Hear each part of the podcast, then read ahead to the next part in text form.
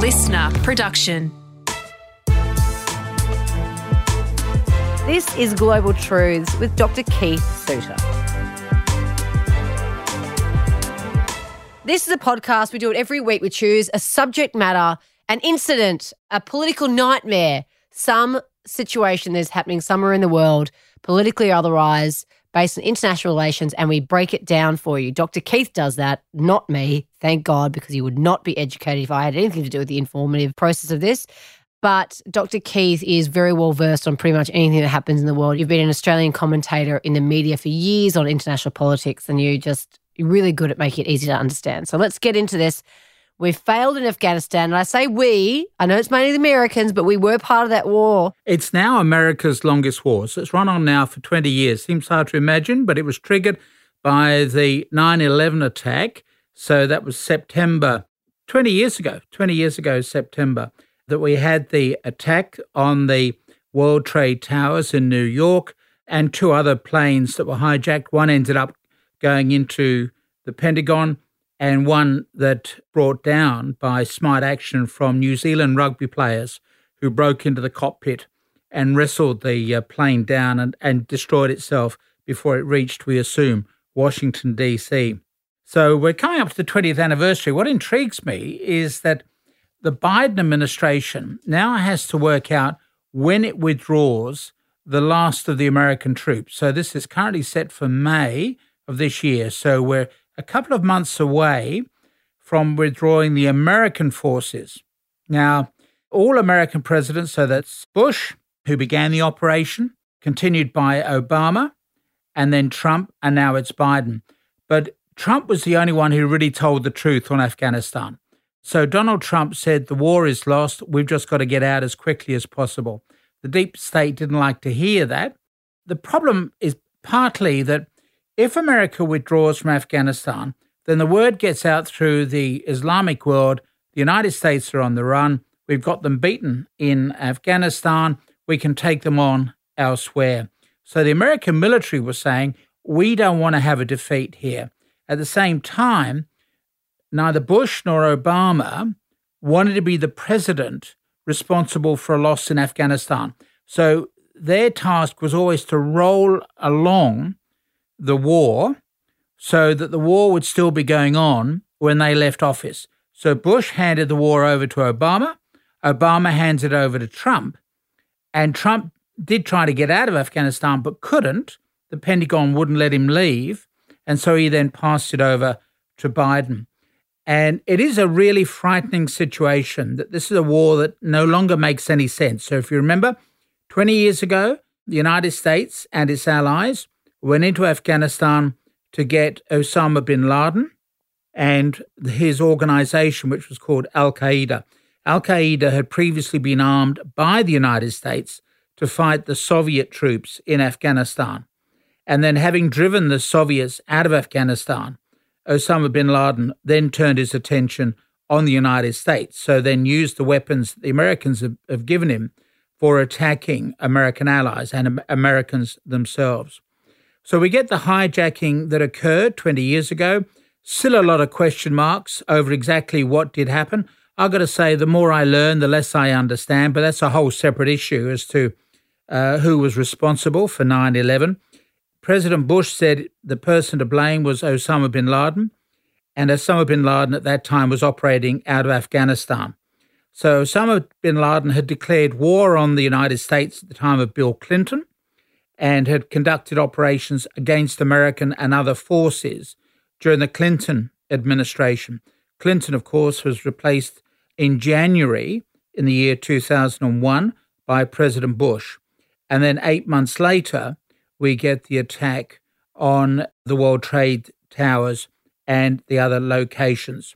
So, the, the real problem, of course, in this so called war on terror, to use President Bush's expression, the real problem is that the two main providers of terrorists are Saudi Arabia and Pakistan.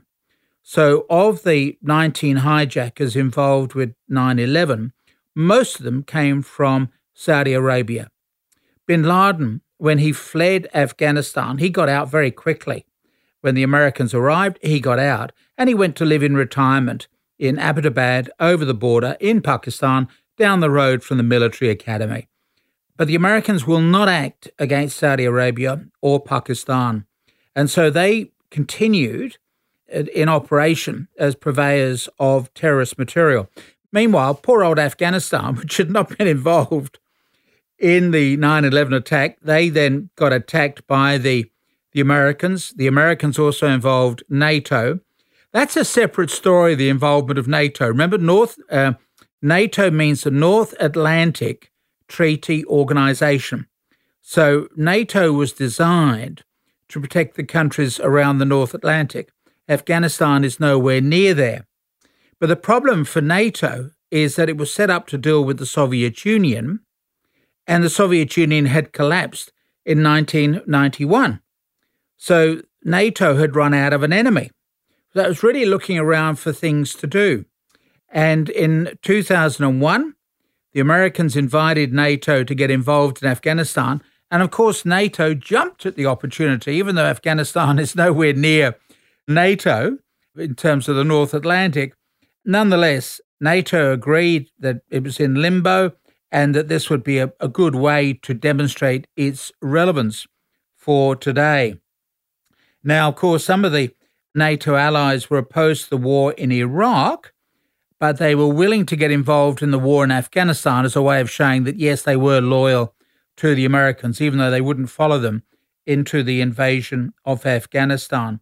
And so the, the Americans got involved 20 years ago, along with other countries, including Australia. So far, we've seen the death of 2,355 Americans. The British are next for casualties, 456. The British, by the way, are now on their fourth Afghani war. One could say that the Americans were fairly naive. They didn't realize what they were getting into with Afghanistan, but the British should have known. They'd had three previous wars in Afghanistan, which they had lost. Mm.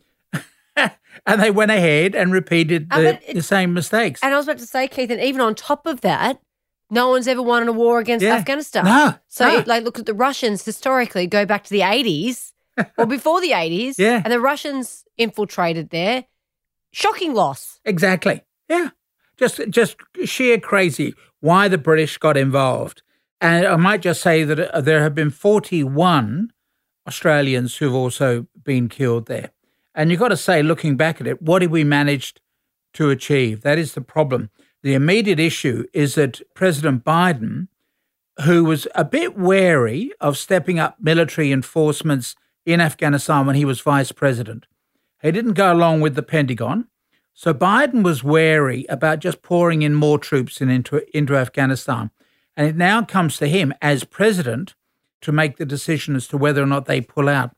What the Americans under Trump tried to do was to negotiate a way of getting out of Afghanistan without the Americans having to admit they've lost. So it's a bit like the Vietnam peace negotiations which resulted in 1973 and the Paris Peace Agreement, which enabled the Americans to withdraw. And part of that agreement, in effect, with what was called a decent interval. In other words, the North Vietnamese said we will have a decent interval between, on the one hand, the Americans formally withdrawing, 1973, and our final takeover of the country, which was April 1975. And that's what Trump was wanting. He wanted to be able to withdraw from Afghanistan let the existing government in Kabul continue, and then throw it to the wolves with the Taliban. But the Taliban wouldn't have that. The Taliban are the ethnic Pashtun people. They weren't involved with 9 11, right? They were, they were simply hosting bin Laden and the Afghan Arabs who are in Al Qaeda. So the Taliban have said, no, we want you out. We want you out as quickly as possible, and we're not going to save your face. Get out. And so by the time Trump left office, he hadn't really finalized the peace deal. And now Biden is back in the same problem. The Taliban will not give the Americans an opportunity to save their face. And it looks as though in May of this year, we will see the Americans pushed out. There will still be NATO forces left there. But if they've got any sense, they'd be getting out as well, because clearly the Taliban are getting ready to take back control over what is going on in Afghanistan.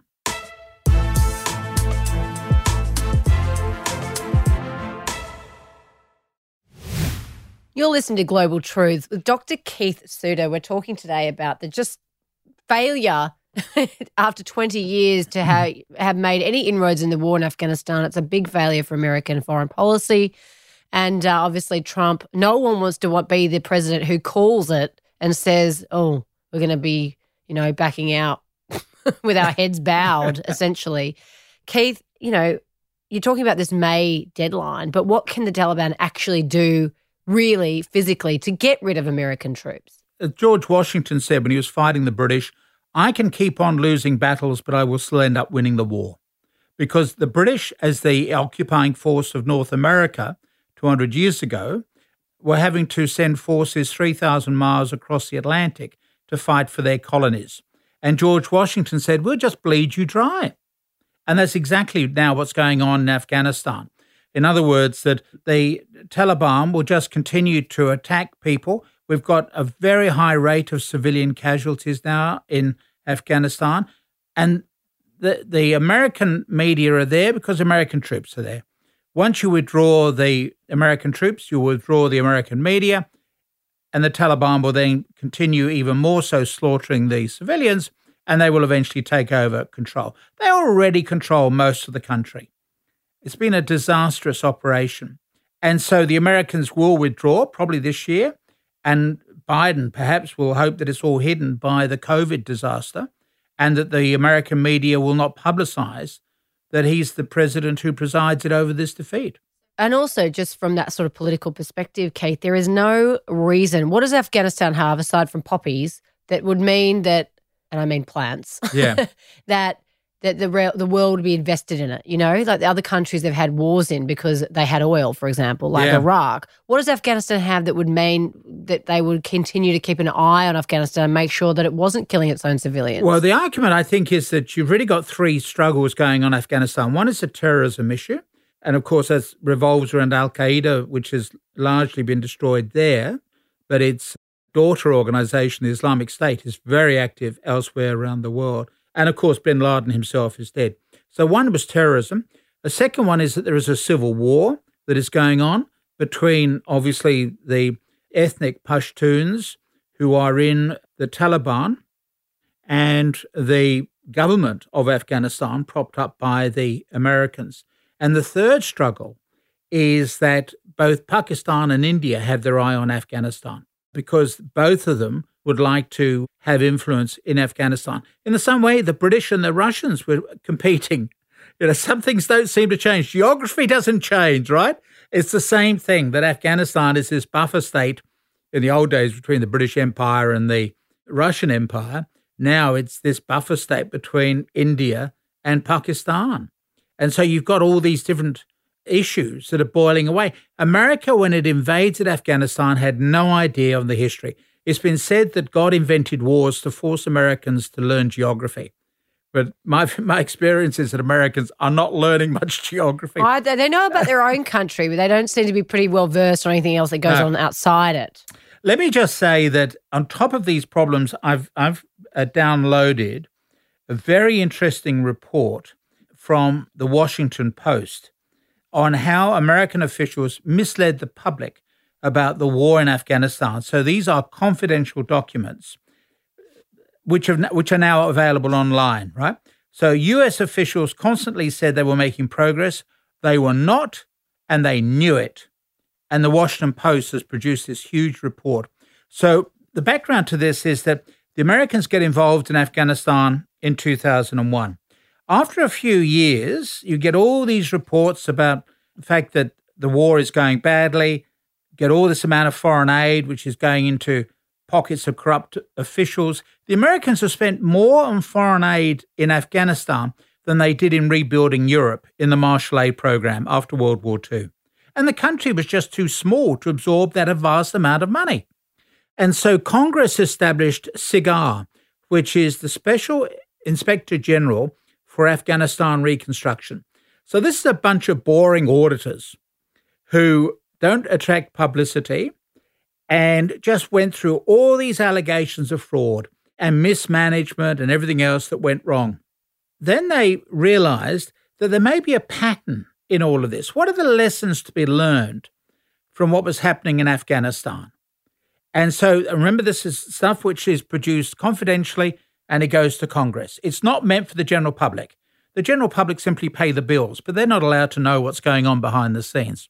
So SIGAR operates in a way that it can talk frankly to people and encourage the generals and others to talk frankly about what a mess up Afghanistan was, knowing that none of their stuff will ever get into the public domain because those stupid taxpayers just will not get access to this material. And so the Washington Post got to hear about this confidential document which had been produced. And so then made campaign for a freedom of information to get the document. It took ages working through the US legal system, but they've ended up with it, including um, 2,000 pages of previously unpublished notes of interviews with people who played a direct role in the war, from generals and diplomats to aid workers and Afghan officials. So this document is available on the Washington Post website, and it's called The Afghanistan Papers A Secret History of the War. And I tell you, it makes grim reading. Remember, uh, SIGAR produced the report with 400 insiders who were able to speak freely. They were speaking to a, a Congress, congressional body. And one of the generals, for example, working uh, in Afghanistan said, We were devoid of fundamental understanding of Afghanistan. We didn't know what we were doing. And this is a three star general who served in the Bush and Obama administrations. What are you trying to do here? We don't have the foggiest notion of what we're undertaking. If I were a next of kin of one of those 41 Australian soldiers killed in Afghanistan, I'd be horrified to read this document because it just showed that uh, whoever had perished had died for a waste of time. If the American people knew the magnitude of this dysfunction, they would be horrified. But of course, the general public were not told. This was a confidential report by SIGAR. And SIGAR have just produced another do- uh, document dealing with democracy in Afghanistan. Remember, these are boring auditors who, who don't seek publicity, never expected to have their work publicized. But they've just produced reports saying all this talk that we've had from Bush and Obama, Trump, and now Biden about democracy in Afghanistan, total waste of time. It will never happen. Never happen. And there's been election frauds. All these elections that have happened have been fraudulent. But people have made a lot of money out of holding elections. Hmm. So if you're sent in as an election monitor, you're getting paid for that, even though what you're looking at is a fraud. And this is a really interesting document. And of course, what is also worrying is that many ordinary people have faith in their politicians. I don't, as you know. very well, very well. and they have faith in the mainstream media, believing that the mainstream media are giving an honest report. But this is a really fundamental document. If you're worried about uh, Afghanistan, I recommend this Washington Post. It's available from the WashingtonPost.com and it's called At War with the Truth the Afghanistan papers. So I guess from an Australian perspective, we just look back or we sit back and we sort of go, we played this right. Like, no, in a way, because yes, we lost 40 people and that's never, ever, ever a good thing when we lose people in combat. However, we did get out of there, right? And America stayed. So we've got out, but we could see the writing on the wall. Mm. So at least we've come out of it. We're, we're, we're out of it, but we've still lost 41. And plus, of course, you've got the long term consequences of service in a guerrilla struggle, all this post traumatic stress disorder. So you've got long term casualties. Absolutely. So watch this space, see what happens in May. Absolutely.